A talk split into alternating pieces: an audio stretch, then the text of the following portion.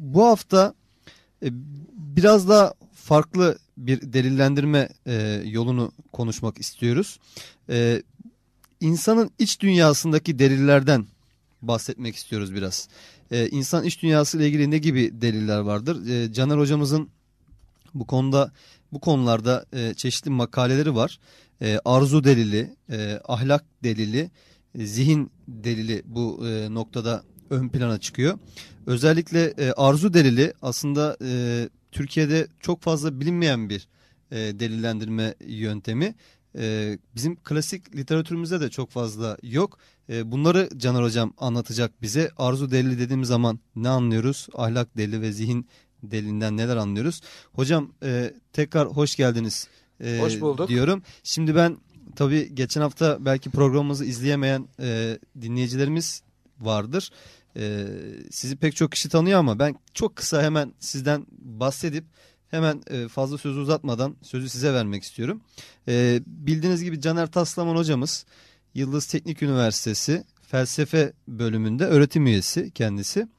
E, Boğaziçi Üniversitesi Sosyoloji mezunu e, felsefe ve din bilimlerinde yüksek lisans ve doktorasını yaptı. İstanbul Siyasal'da ikinci bir doktorasını yaptı. E, Tokyo Üniversitesi'nde, Oxford Üniversitelerinde post doktora çalışmalarında bulundu. Harvard Üniversitesi'nde ve Cambridge Üniversitesi'nde misafir akademisyen olarak e, bulundu. E, çok kıymetli, çok değerli bir hocamız. Din bilim ilişkisi konusunda özellikle felsefe ilişkisi konusunda ve aynı zamanda e, teoloji ve felsefe e, ilişkisi konusunda da çok güzel çalışmaları olan bir hocamız. Evet kıymetli hocam. E, ben sözü fazla uzatmayayım dediğim gibi. Süremizi verimli kullanalım. Dinleyicilerimiz de e, daha fazla istifade etsinler. İsterseniz şöyle bir soru sorarak ben konuya başlayayım. Arzu delili dediğimiz zaman ne anlıyoruz? Yani arzularımız üzerine tefekkür etmek e, Allah'ın varlığına ulaşmamızı nasıl sağlar?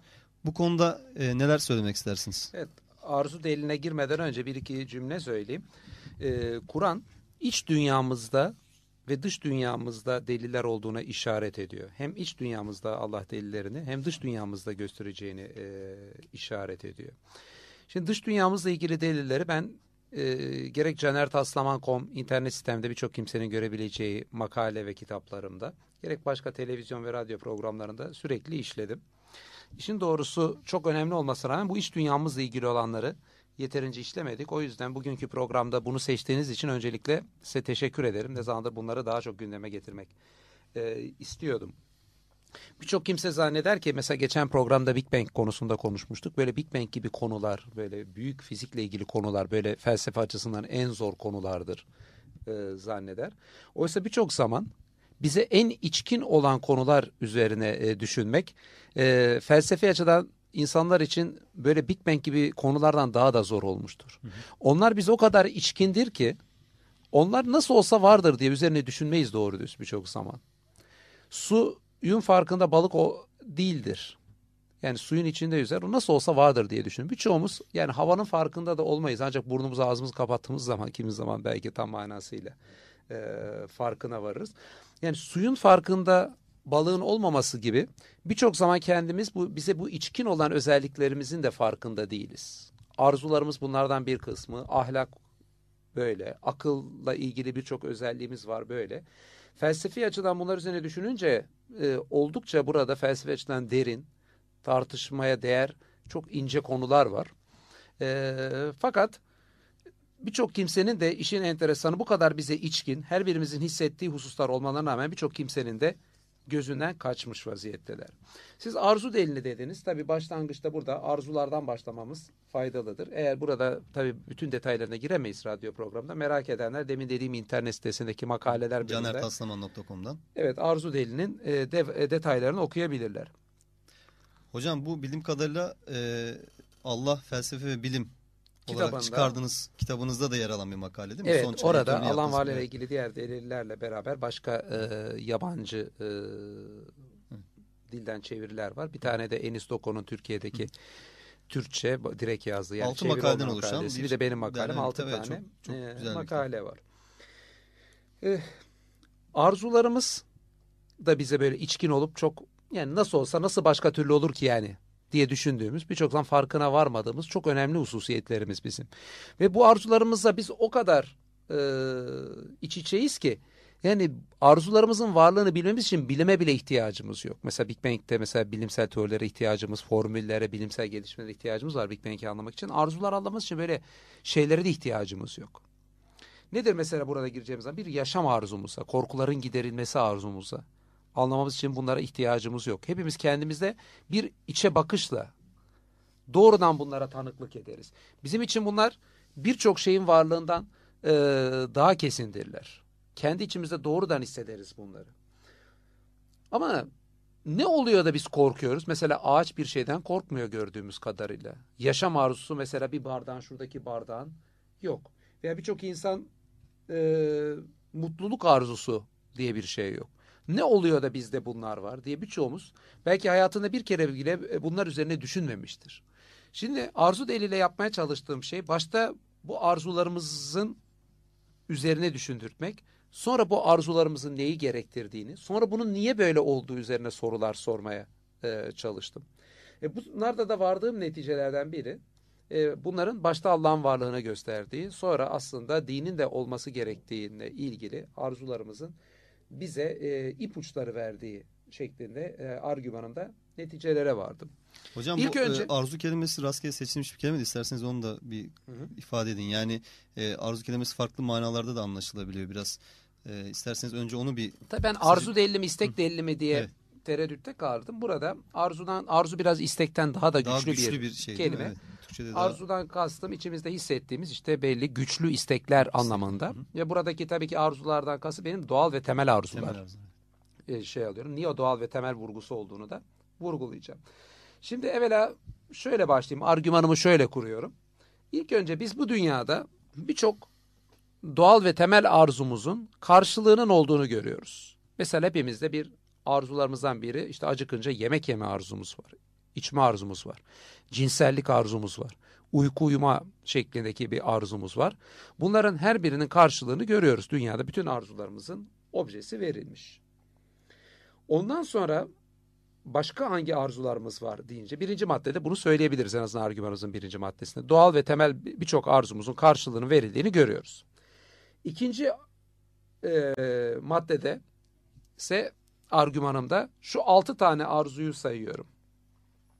Bunlar bir yaşam arzusu, iki korkuların giderilmesi arzusu, üç mutluluk arzusu, dört hayatta amaç olması arzusu, beş e, daha doğrusu hayatta değil genel olarak amaçlılık arzusu diyelim. Beş doğru bilgi edinme arzusu, altı başkaları tarafından iyi davranılma arzusu. Şimdi bu arzuların hepsi de doğal ve temeldir. Ha, doğal ve temel vurgusu yapmamın nedeni şu. Bizde doğal olmayan arzular da var. Mesela nedir? Yani bir insanın Ferrari sahibi olması veyahut da uçması. Yani birçok insan hayatı hiç uçmayı aklından geçirmeyen insan düşünebiliriz.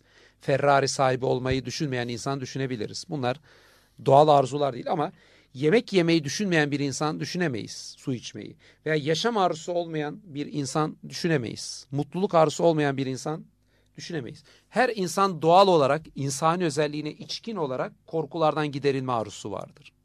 Yani buradaki ele aldığım arzular benim insanda olan doğal yani her sağlıklı insanda olan arzular yani bazı insanlar hiç yemek yeme arzum yok diyebilir ama yani bazı insanların tabii kör olması gibi bu bir hastalık kabul edilebilir. Çok rahat bütün antropologlar, bütün bilim adamları mesela ne bileyim yaşama arzusu, mutluluk arzusunun bütün insanlarda ortak olduğunu söyleyeceklerdir. Yani dikkat edin inanan veya inanmayan, dindar, ateist, e, küçük, büyük e, bütün insanlarda ortak olan arzular buradaki argümanın hareket noktası. Bunun altını bir daha çiziyorum. E, bunun da altını çizmemin nedeni şu. Ben özellikle bu argümanı savunurken ilham aldığım bazı Kur'an ayetleri var. Bunlardan bir kısmı demin bahsettiğim birkaç ayette Kur'an'da iç dünyada ve dış dünyada delillerimizi göstereceğim diyor. Bize içkin olan var. Ve özellikle ilham aldığım ayetlerden birisi Rum suresinin 30. ayet. 30. surenin 30. ayeti. Ayette diyor ki öyleyse sen yüzünü Allah'ı birleyen olarak dine yani Allah'ın o fıtratına çevir ki insanları bunun üzerine yaratmıştır. Yani insan Allah'ın yaratışı için hiçbir değiştirme yoktur. İşte dimdik ayakta duran din budur. Allah e, insanı bu şekilde yaratmıştır diyor ayet. Sonra diyor ki ancak insanların çoğu bunu bilmezler. Yani bu vurgu da önemli değil mi hocam? Tabii. Yani Şimdi buradaki için. vurgular da önemli. Yani insanları bunun üzerine yarattığı bazı özellikler var Allah'ın insanı yaratışına verdiği. Dikkat edin. İnananları, inanmayanları, zencileri, beyazları, kadınları, erkekleri değil. İnsanların hepsinde ortak olan bazı özellikler var.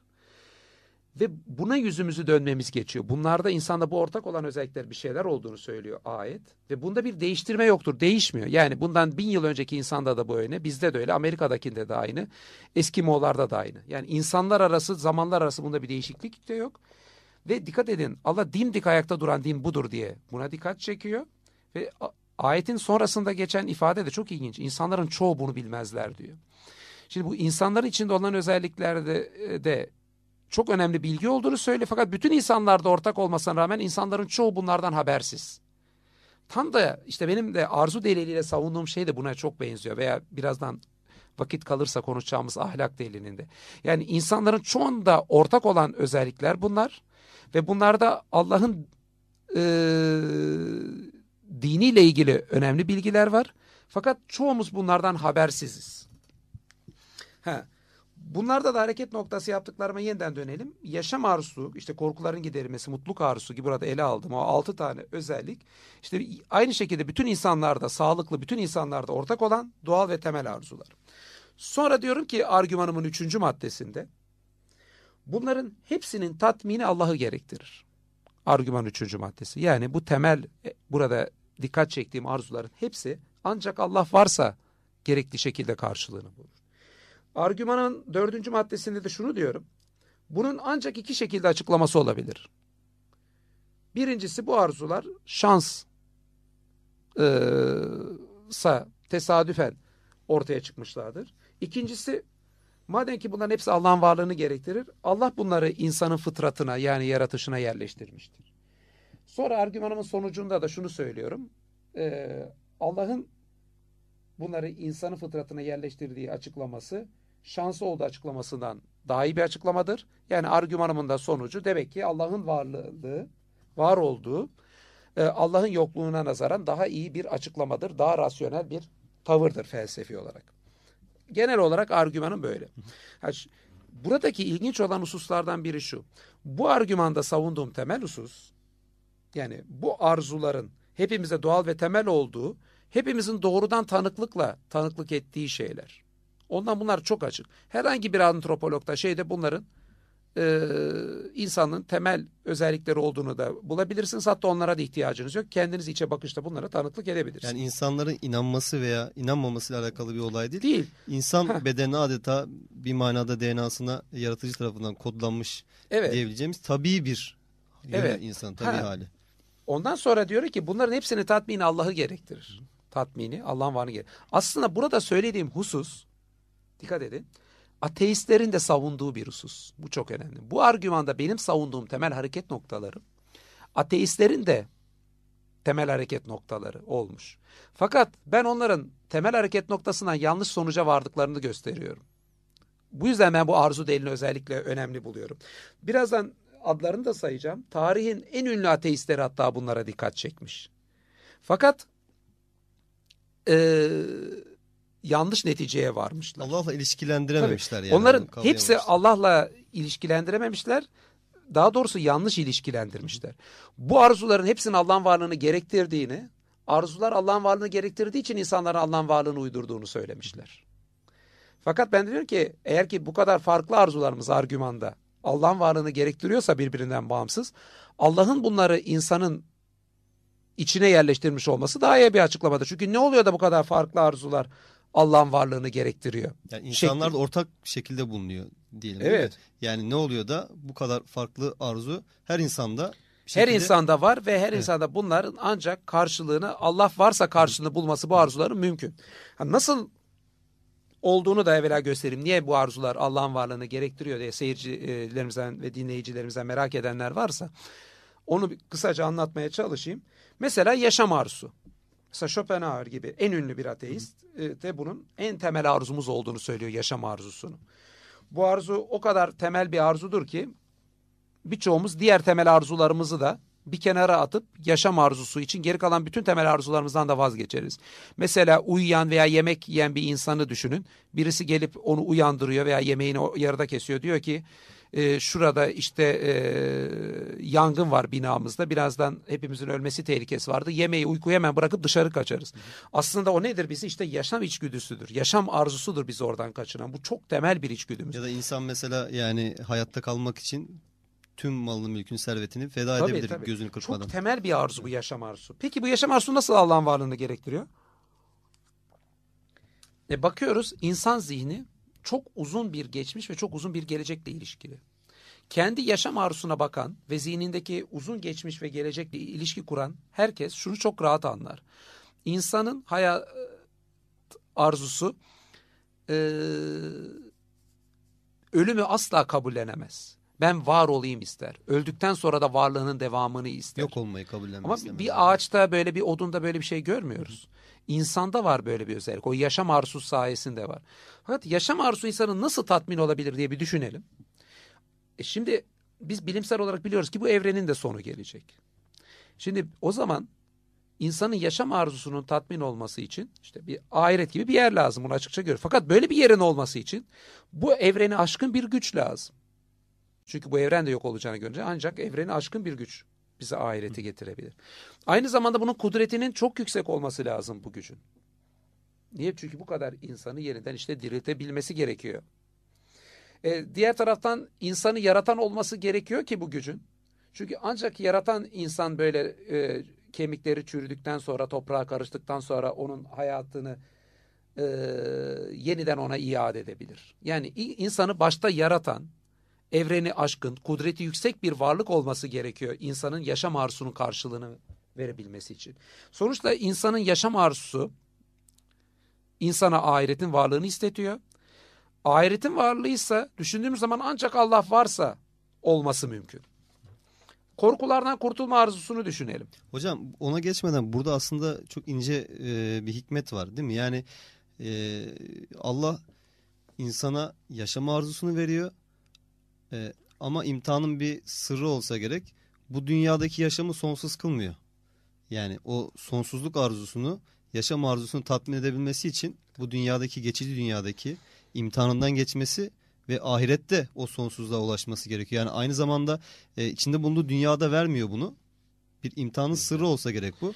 Yaşam Sonsuzluğu. arzusu bizim gözümüzü aslında istek olarak baştan ahiret gibi bir mekana ahiret gibi bir mekanın varlığıysa ancak Allah'la mümkün olduğu için Allah'ın varlığına zihnimizi yöneltiyor. Evet. Bu istek Allah'ın varlığını Gerekli bize istetiyor. Yani.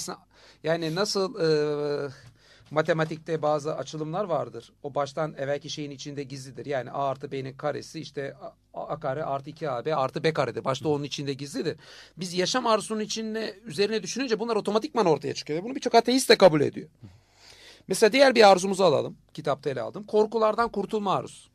Şimdi her insan kendi içindeki korku arzusunun ne kadar güçlü bir şey olduğunu hisseder. Ve her insan doğal olarak korkulardan kurtulma ister. Böyle bir arzusu vardır. Mesela Freud diyor ki insanlar evren hakkındaki kendi acizliklerini hissettikleri için Allah'ın varlığını uydurdular. Hı hı. Aslında bu ne demek Freud'un dediği ki tarihin en ünlü ateistlerinden biri e, insanlar bu arzularından dolayı bak yani bu arzular Allah'ın varlığını gerektiriyor. O yüzden Allah'ın varlığını insanlar ürettiler diyor. Fakat o da sonuçta bu arzunun Allah'ın varlığını gerektirdiğini kabul ediyor.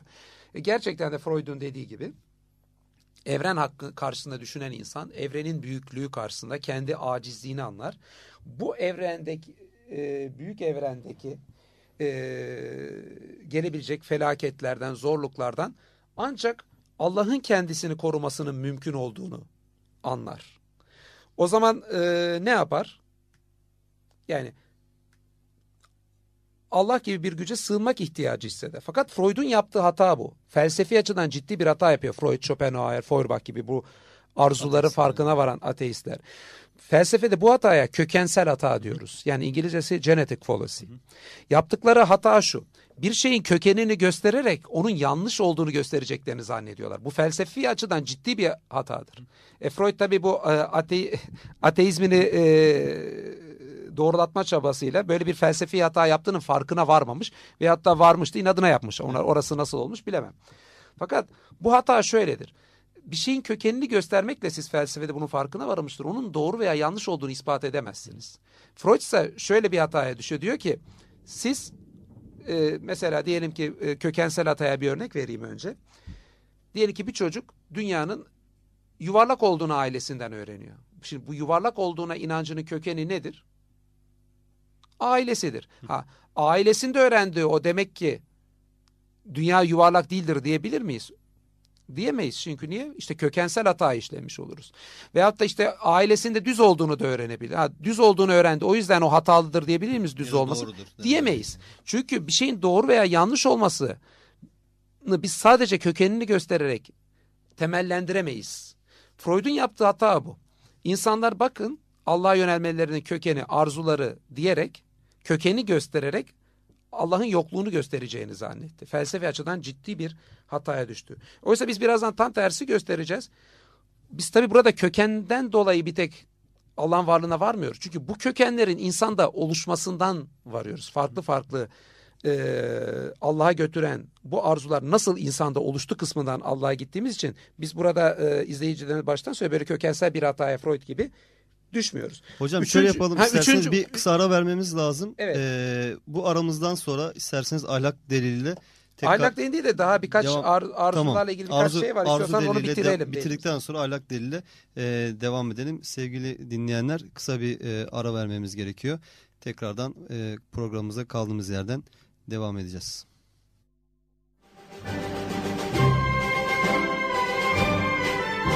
Moral FM'de Evrenden Allah'a programını dinliyorsunuz.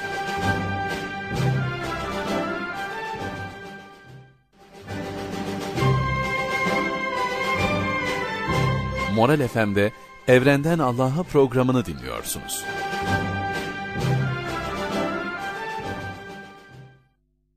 Evet sevgili dinleyenler ben Emre Dorman Evrenden Allah'a e, programımıza kaldığımız yerden e, devam ediyoruz.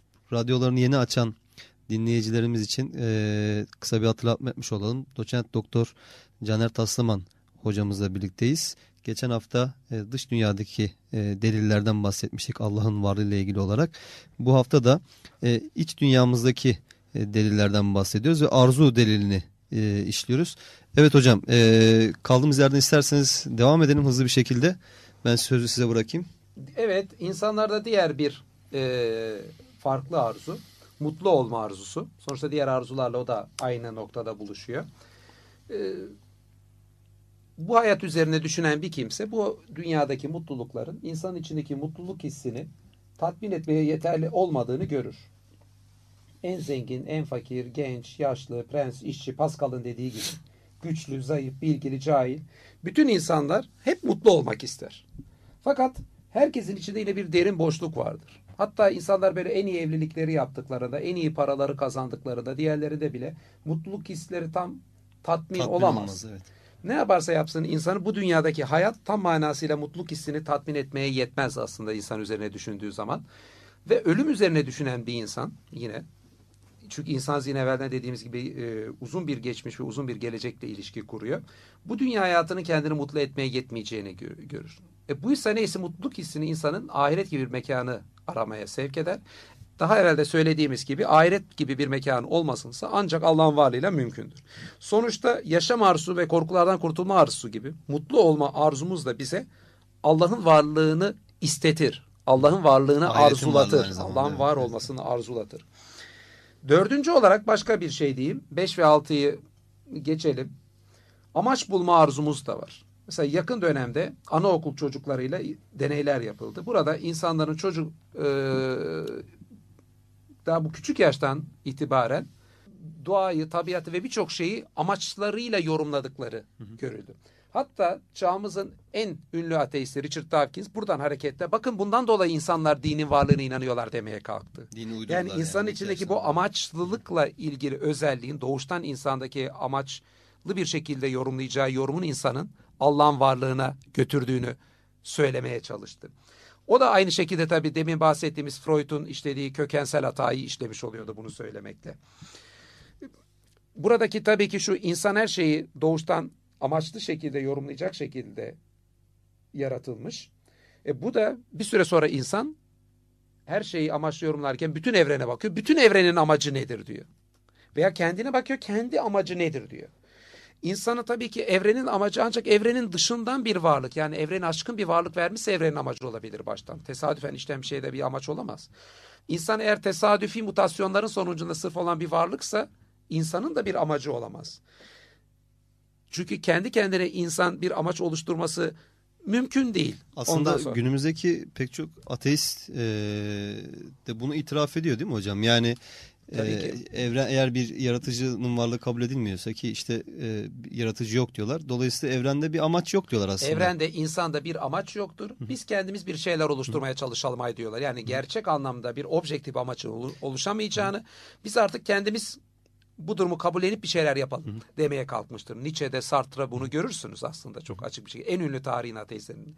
O yüzden diyorum buradaki birçok kullandığımız temel hareket noktası ateistlerin de saptadığı noktalar. O yüzden hı. özellikle bu argümana önem veriyorum. Yani aslındaki saptadıkları noktadan hareket ederek nasıl Allah'ın varlığıyla ilgili bir delile ulaşabileceğimizi görmek bence oldukça önemli. Ee, o zaman bu amaç bulma arzumuz insanda her şeye. Kendimizin amacı nedir, evrenin amacı nedir'e de bizi götürür zihnimizi. E oysa ancak evrene aşkın bir güç varsa, bizim varlığımıza aşkın bir güç varsa ki o bizi yaratan gücün olması demek. O da Allah'ın olması demek. Değil mi? Çünkü bize amacı veren bir güç olması, evreni yaratan, insanı yaratan bir gücün olmasını gerekli e, kılıyor. E demek ki içimizdeki bu arzu da bize Allah'ın varlığını istetiyor. Ha, o, demek ki sonuçta başlangıçtaki kurduğumuz argümandaki bu noktada yani içimizdeki bu temel arzuların ki burada daha girmediğim doğru bilgi edinme ve e, e, iyi davranılma arzusu da her insanda var. Onlar da e, merak eden onu internet sistemde onların nasıl Allah'ın varlığını gerektirdiğini okuyabilirler. Şimdi bunların hepsinin tatmini Allah'ın varlığını gerektiriyor gördüğünüz gibi. Şimdi iki alternatif var. Bu ya şansla çıktı veyahut da Allah insanı fıtratına yerleştirdi denebilecek.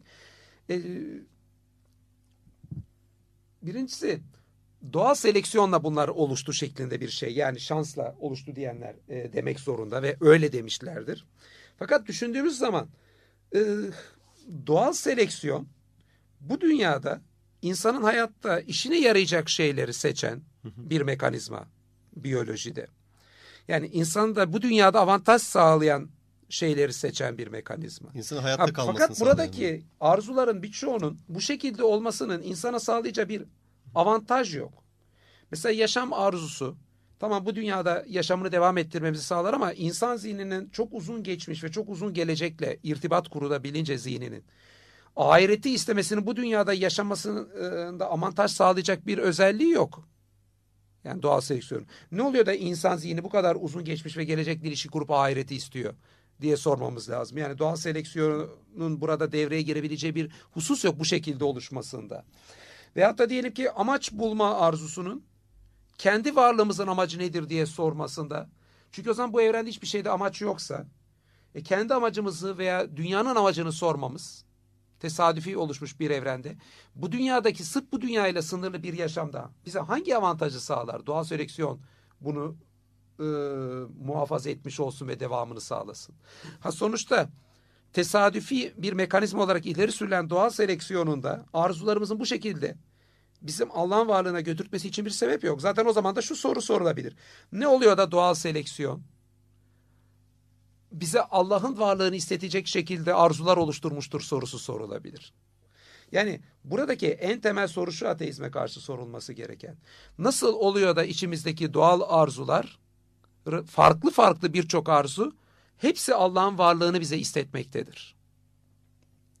Ha, bunun daha iyi bir açıklaması bence farklı arzuların yaşam, mutluluk, korkuların giderilmesi, hayatta maçın olması, doğru bilgi edinme, iyi davranma bütün hepsinin Allah'ın varlığını gerektirmesi bu arzularımızın Allah tarafından bunların konmasıyla çok daha iyi bir açıklama buluyor.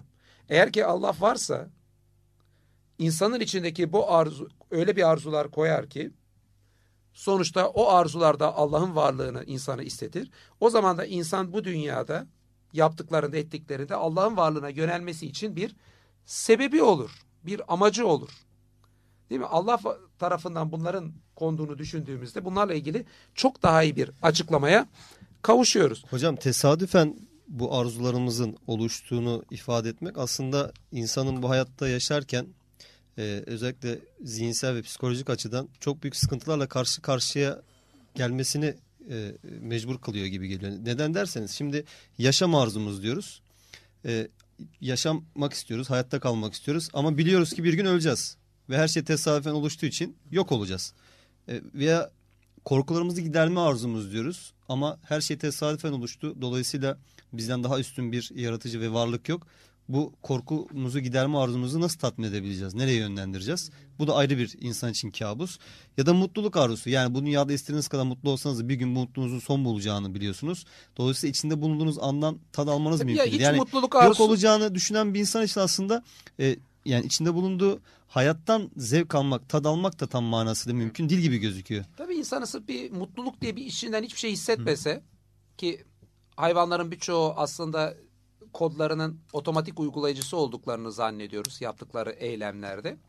E, insan içinde bu şekilde bir mekanizma düşünebilirdik. Mutluluk da içinde hiçbir his olmadan bir otomat gibi mesela yemeye, içmeye, cinselliğe yönelebilirdi. Çünkü canlıların birçoğunda ona benzer bir mekanizma görüyoruz. Mesela ne bileyim ahlaki davranışlar yaptıklarında da onu görüyoruz. Mesela arı insana çok benzer ahlaki davranışlarda bulunuyor gibi gözüküyor. Kendi kovanı için kendini feda ediyor ama hangi böcek bilimciye siz sorarsanız sorun o fedakarlığının altında arının yatan şey genetiğindeki kodların otomatik uygulayıcısı olması. Yani gerçek anlamda bir ahlaki farkındalığa sahip değil arı.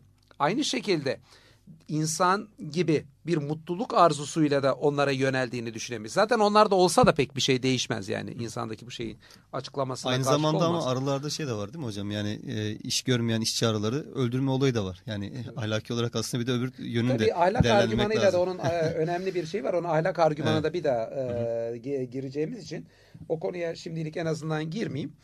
E, sonuçta önemli olan şey buradaki dikkat edin. Birbirinden farklı arzular ve her biri Allah'ın varlığını gerektiriyor.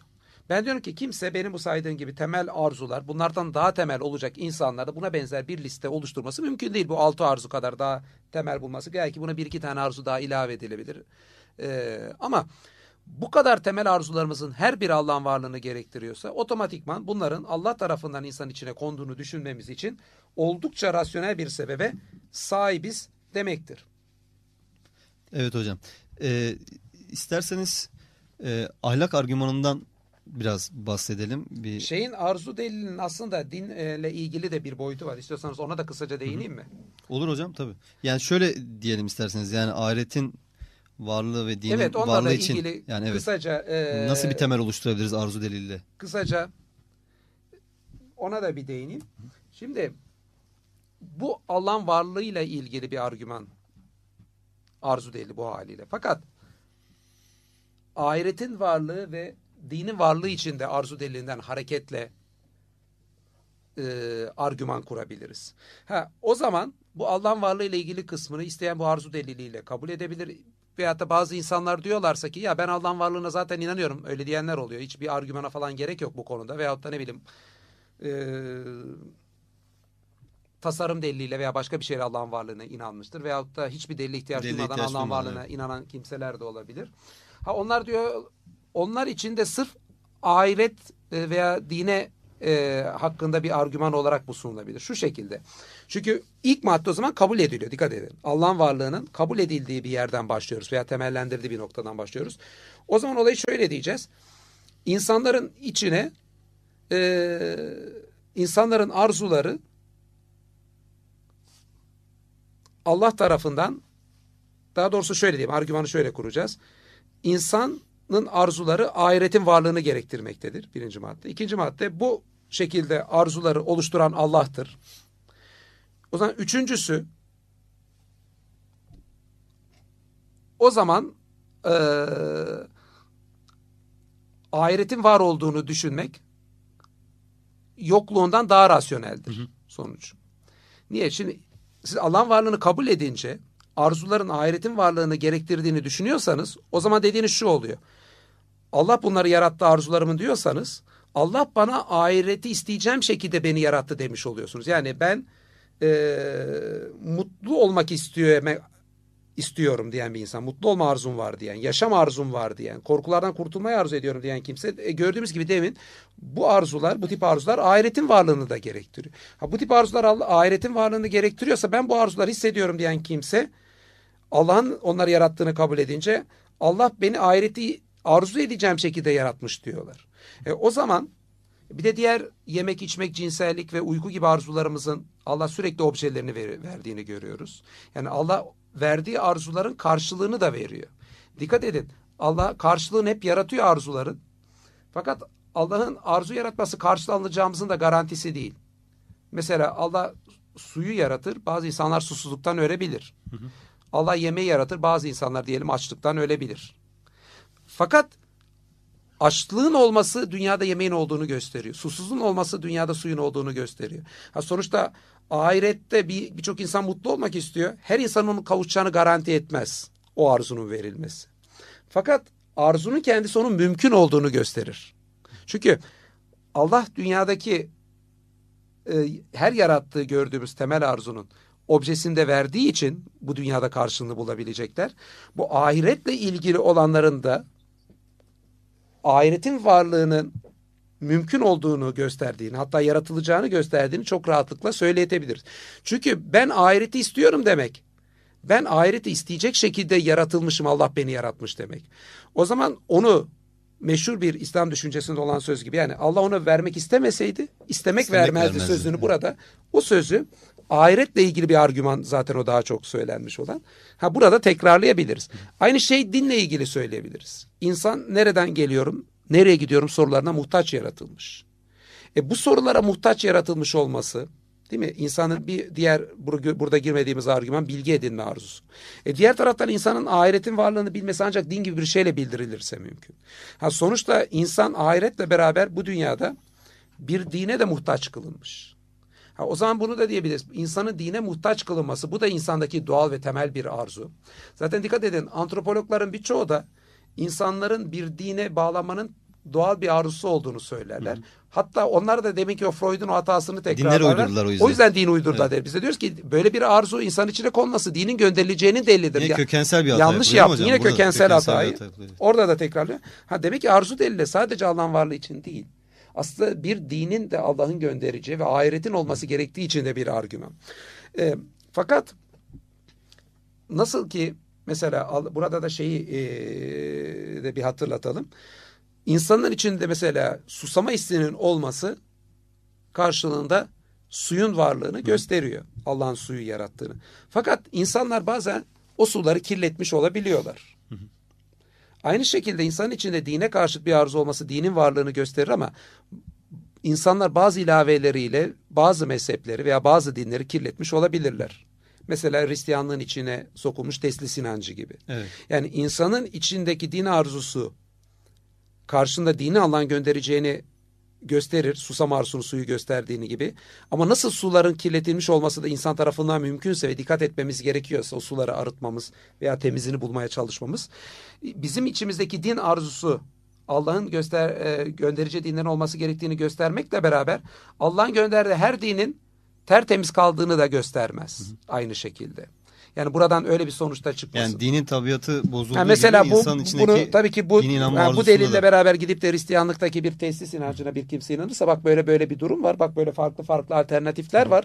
Bak Hristiyanlıkta Üniteryen mezhepler var. Burada Hı. İslam var. Bak bu üçlemeye karşı olan da e, pekala diyebiliriz. Yani her dinin de doğru olduğunu insanın e, içindeki bu e, dinle ilgili arzuda Hı. göstermez. Hocam e, çok güzel gidiyoruz ama kısa bir ara vermemiz gerekiyor. Evet burada bir ara Tekrar verelim. bir ara verelim. Aramızdan sonra, sonra e, ahlak delilimizle devam edelim e, isterseniz.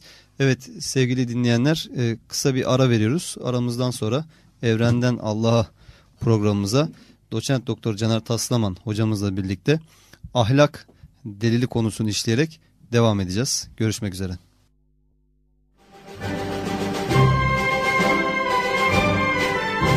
Moral FM'de Evrenden Allah'a programını dinliyorsunuz.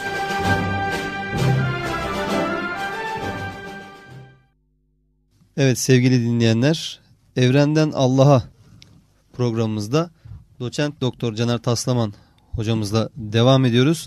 Hocam ahlak delilinde kalmıştık. Ahlak delilinden bahsedelim demiştik bu son e, kısımda. E, ahlak din açısından çok önemli. E, ahlakla Allah'ın varlığı arasında nasıl bir ilişki kurabiliriz? Biraz bu konulardan bahseder misiniz bize? E, din için ahlak çok önemli olduğu için genelde Allah var. Demek ki şöyle ahlaklı olmamız lazım. İşte çalmamamız lazım, öldürmememiz lazım, fakirlere vermemiz lazım şeklinde bağlantılar kurulmuştur. Aşağı yukarı e, bütün mezheplerde hatta bütün farklı teolojilerde Hristiyanlık, İslam, Yahudilik ahlak önemli bir konudur. E,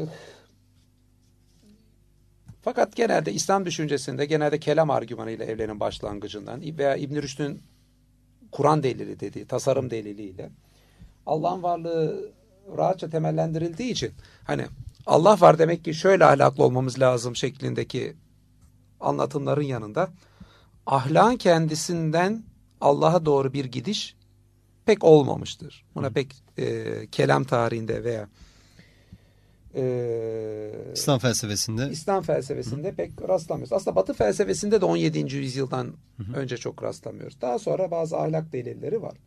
Fakat benim burada ahlak delilinde önemsediğim şeylerden biri 20. yüzyılda modern psikoloji ile ilgili bazı deliller.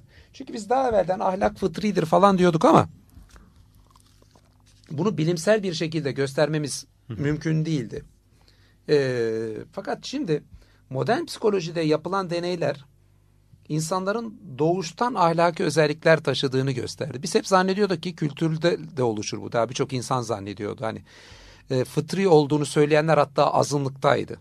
Ahlaki özelliklerin daha çok insanların toplumların içindeki farklı kültürlerde ahlaki özelliklerin oluştuğunu, o yüzden farklı kültürler olduğunu falan filan e, söylüyorlardı.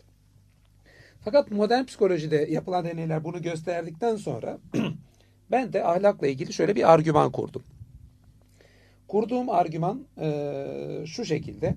Birincisi doğuştan insanda ahlaki özellikler olduğunu görüyoruz. Birinci madde. Sonra bu e, iki şekilde açıklanabilir. A veya B diyebiliriz. Birincisi, daha doğrusu pardon, üç şekilde bunlar açıklanabilir. Birinci bunlara verilen reaksiyon, doğuştan ahlaki özelliklerimiz olduğunda bu yanlıştır. Doğuştan böyle ahlaki özellikler yoktur denilebilir. İkinci yaklaşım, bunlar tesadüfen oluştu denebilir. Üçüncü yaklaşım, Allah tarafından bunlar kondu denebilir. Zaten felsefe tarihine bakarsak da bu üç tane sınıftan birini sokabiliriz. Ya doğuştan ahlaki özellikler yoktur denmiştir. Ya vardır veya tesadüfen oldu denmiştir. Veyahut da Allah bunları kondu denmiştir. Ondan sonra da dediğim şey şu.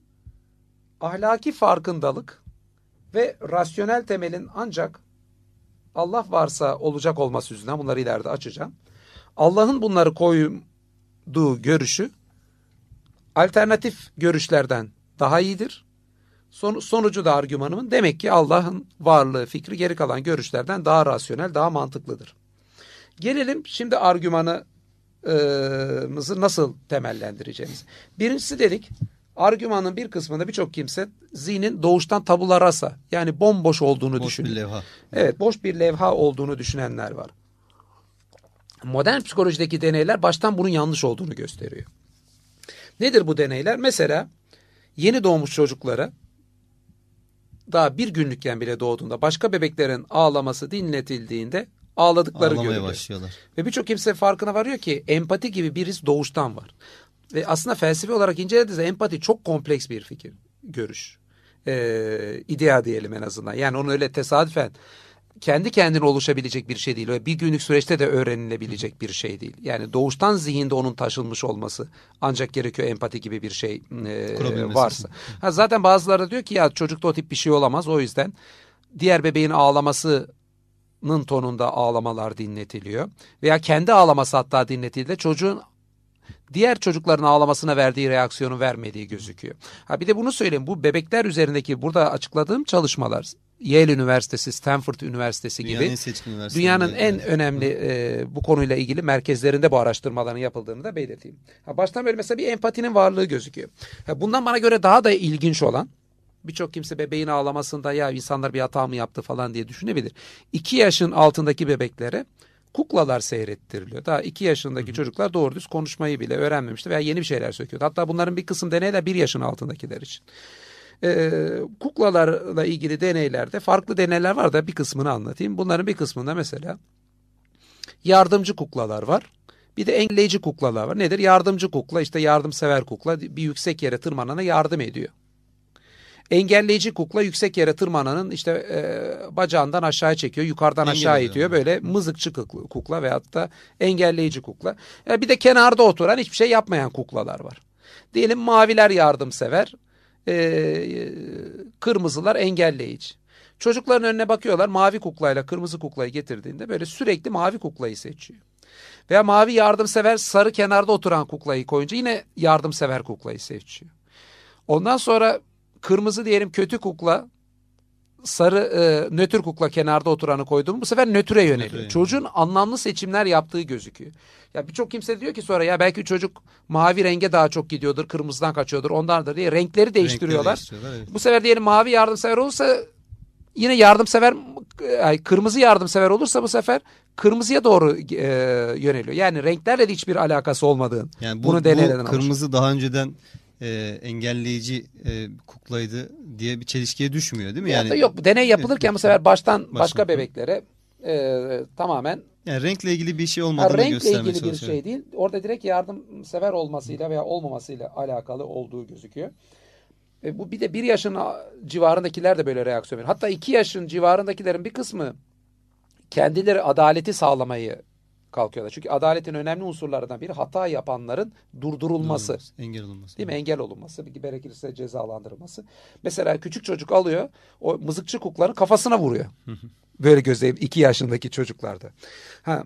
Fakat felsefi açıdan bunların üzerine biz düşündüğümüzde iyi kötü, doğru yanlış, adaletli adaletsiz, e, hata yapanın engellenmesi gibi kavramlar çok kompleks kavramlar veya empati ciddi anlamda bir birikim gerekiyor bunların üzerine bilmemiz için. Yani o yaşındaki çocuklarda bu kavramların olması mümkün değil. Ha bu yüzden de modern psikolojinin gittikçe gittiği yer doğuştan insanda bunların bir özellik olarak olduğunu gösteriyor. Ha, buradan tabii gelen itirazlardan daha doğrusu evvela neyin yanlış olduğunu tespit edelim tabula rasa görüşünün yani zihnin boş levha olduğu görüşünün artık tarihin çöplüğünde yerini bulması gerektiği kanaatinde olduğumu söyleyebilirim. Ne yazık ki felsefecilerimizin çoğu, e, ilahiyatçılarımızın çoğu modern bilimdeki gelişmeleri takip etmiyorlar.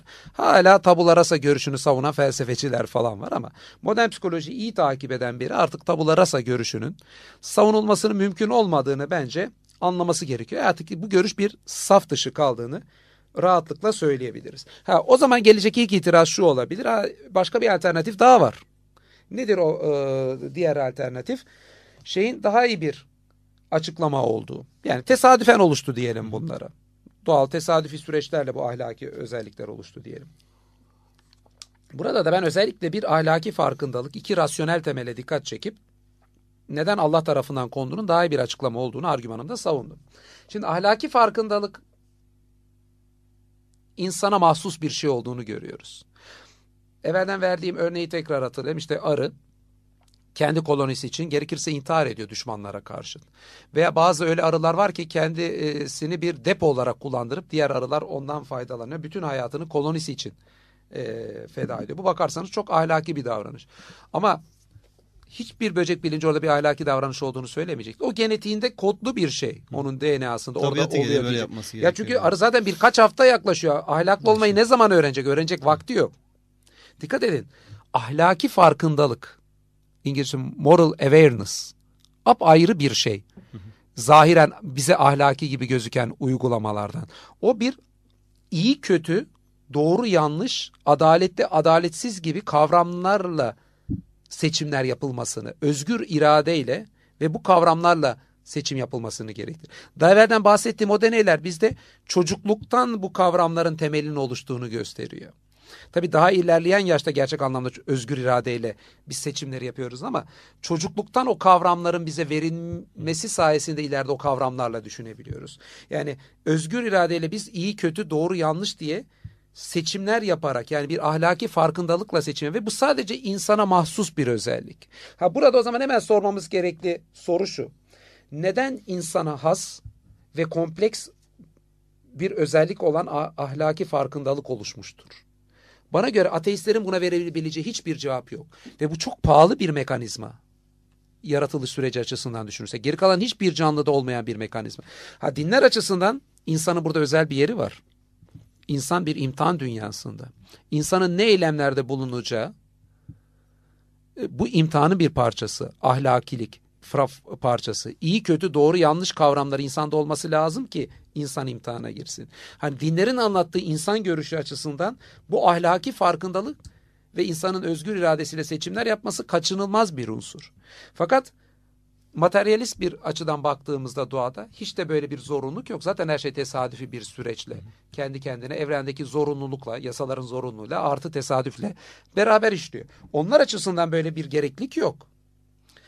O yüzden ahlaki farkındalığı ben Allah varsa daha iyi bir açıklama olacağını düşünüyorum. Diğer ya hocam biri... doğuştan iyi kötü doğru yanlış gibi bir farkındalığımız var ve e, bu farkındalığımızı müsbet manada olumlu manada e, pratik hayata yansıtmak için de din bir motivasyon aracı oluyor. Yani din tasdik etmiş oluyor için insan içerisindeki o iyilik, güzellik e, motiflerini dışarı çıkarmasında, tabii yönlendirmesinde. Din de e, bununla tabii ben dinle ilgili bir bölümü var. Argümanın Hı. sonunda ona geleceğim. Yani bu rasyonel temel ve ahlaki Hı. farkındalık gerçek anlamda ancak bir din gönderilisi Hı. anlamlı olacağını ama onu istiyorsanız sonra gireyim. Tamam, Rasyonel tamam. temelden sonra vakit kalırsa gireyim. Çünkü oraya şimdi girersem baya komplike olabilir argüman diye endişe ediyorum. Şimdi bir de rasyonel temel kısmı var. Bana göre bu rasyonel temel kısmı ahlaki farkındalıktan da önemli olduğu kanaatindeyim. Şimdi bazı ateistler de bu psikolojideki gelişmelerin farkına vardılar. Yani pek de hoşlarına gidecek bir şey olduğunu sanmıyorum temelde ama farkına vardıktan sonra da hemen olayı şöyle yorumlamaya kalktılar. Ee, bunlar bir illüzyondur dediler. Mesela Michael Rus, mesela Edward Wilson. Bunlar ne dediler? İnsanda tamam böyle doğuştan ahlaki bir şeyler var da bunlar bir böyle bir e, hayaldir, illüzyondur yani bu ahlaki görüşlerimiz. Yani tamam var. Ha, bence haklılar eğer ki ateizm do şu açıdan haklılar. Eğer ateizm doğru olsaydı bunlara illüzyon dememiz gerekirdi. Kendi iyi kötü doğru yanlış algılarımızı. Çünkü bir şey iyi kötü doğru yanlış objektif yapacak maddi evrende ne unsur vardır ki? Yani biz ellerimizi yıkadığımızda bir sürü bakteri ölüyor. Diğer bir insanda bir sürü insan öldürüyor. Yani bizim ellerimizi yıkadığımızda öldürdüğümüz bakteriyle diğer insanlar açısından e, e, ateist bir evrim görüş açısından bir fark yok ki. Yani insanı bir bakteriye karşı özel kılacak, önemli kılacak. Onda İnsanın da RNA belki var. kendi türünü kayırmasının dışında bir farklı Tabii bir hiçbir şey yok. Yani. Hiç yani ahlakın rasyonel bir temeli yok. Zaten dediğin gibi tarihin ünlü ateistleri de Nietzsche, Sartre gibi hepsi de buna vurgu yapmışlardır. Allah'ın olmadığı bir yerde ahlakın rasyonel temeli kalmayacağını söylemişlerdir. Mesela Dostoyevski diyor ki ahlakın olma e, Allah'ın olmadığı yerde her şey mübahtır diyor. Sartre da diyor ki evet diyor bizim işte egzistansiyelist filozofumuzda hareket noktamızda budur. Gerçekten de her şey mübahtır. Zaten her şey mübahtır ne demek? Ahlak hiçbir kaide ortada yoktur demek. Yani Allah olmadığı bir ortamda ahlaki bir temel olmayacağı fikri ünlü ateistler tarafından da söylenmiş bir şey. Bakmayın siz bugün bazı ateistler, bilinçsiz ateistler ahlak ah ne yaparız kurtarırız diye iniyorlar. Çünkü insan ahlaksız da yaşayamazlar. Hı hı. Ateistlerin bir kısmı bunun dehşetle farkına vardıklarında nasıl biz Allah Allah'ın olmadığı bir evrende bir ahlak oluştururuz? Ee, ahlak sanki oluşabilirmiş gibi gibi yapıyorlar. Hı hı. Fakat gerçek anlamda onlara nazaran daha e, tutarlı ateistler olan Nietzsche, Sartre mesela bunun olamayacağını söylemiş. Hocam Niye? yani Çünkü... rasyonel temeli e, olamaz derken aynı zamanda şunu da söylüyoruz değil mi? Yani e, ateist manada e, ahlakın nesnel olduğunu da savunulamayacağını söylüyoruz. Tabii, objektif tabii. bir ahlak anlayışının da temellendirilemeyeceğini söylüyoruz. Zaten ahlakın zamanda. objektif olması ne demek? Yani benim, senin veya toplumun düşüncesinden Hı. bağımsız olarak bir kuralın E, geçerli olması e, demek. Mesela bir de ahlak bağlayıcıdır. Burası unutmayın. Hı hı. Yani ahlak felsefesi üzerine işte in, e, insanların çalışması ben ondan önemli buluyorum. Bu kavramları kullandığımızda ne demek istediğimizi anlıyorlar. Şimdi Mesela gücü vardır öldürmeyeceksin, yani, yaptırım çalmayacaksın. Kuralların her birinin bir bağlayıcılığı var bizim için. Mesela şöyle bir şey düşünelim diyorum e, makalemde. Bir cüzdan düştü. Bu cüzdanda oldukça yüksek bir para var.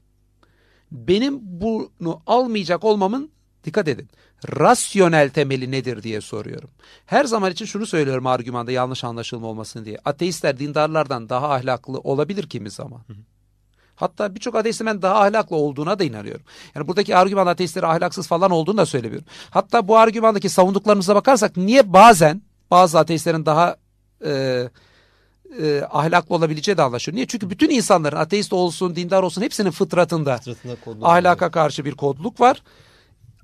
Bir ateist ahlaklı olduğu zaman fıtratına uyuyordur. Yani kendi doğuştan yaratılışında Allah'ın koyduğu özelliği uyuyordur. Bazen dindar o yaratılışını kendinin inkar edip de uymayabilir. Daha doğrusu kendine dindarım diyen de uymayabilir.